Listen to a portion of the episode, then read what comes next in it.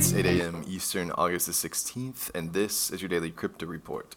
Bitcoin is up slightly at $24,017. Ethereum is up 1% at $1,899. And Binance Coin is up slightly at $316. Those leaders by market cap. Top gainers in the last 24 hours Dogecoin up 15%. Today's episode is brought to you by Watch This. Watch This takes the guesswork out of streaming the best movies and partners with fine artists to put your favorite films in a frame on your wall.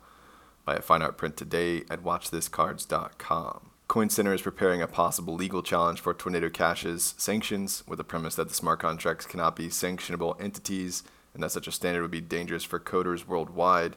Their blog post published yesterday said by treating autonomous code as a person, the OFAC exceeds its statutory authority. Continuing, this action sends a signal, indeed, it seems to have been intended to send a signal, that a certain class of tools and software should not be used by Americans, even for entirely legitimate purposes. Well, sudoswap has set their automated market maker royalties for 0% for creators, a dangerous precedent considering one of the crucial aspects of NFTs is locked in value for creators in the space. The controversial move from the decentralized NFT marketplace is leading to discussions about a race to the bottom. Indeed, 0% for creators would be the bottom. Defenders of the move argue for economic leanness.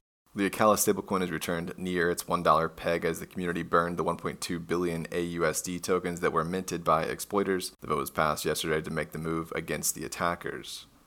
And finally, custody firm BitGo, who was spurned yesterday by one time suitor Galaxy Digital, now says they'll sue the firm for abandoning the $1.2 billion merger agreement. In a press release, it said Galaxy is refusing to pay this previously promised breakup fee CEO Brian Timmons said the attempt by the attempt by Mike Novogratz and Galaxy Digital to blame the termination on BitGo is absurd. Continuing, either Galaxy owes BitGo a $100 million termination fee as promised, or has been acting in bad faith and faces damages of that much or more. Well, that's all for us today. Visit us at dailycryptoreport.io for sources and links, and listen to us everywhere else you podcast under Daily Crypto Report.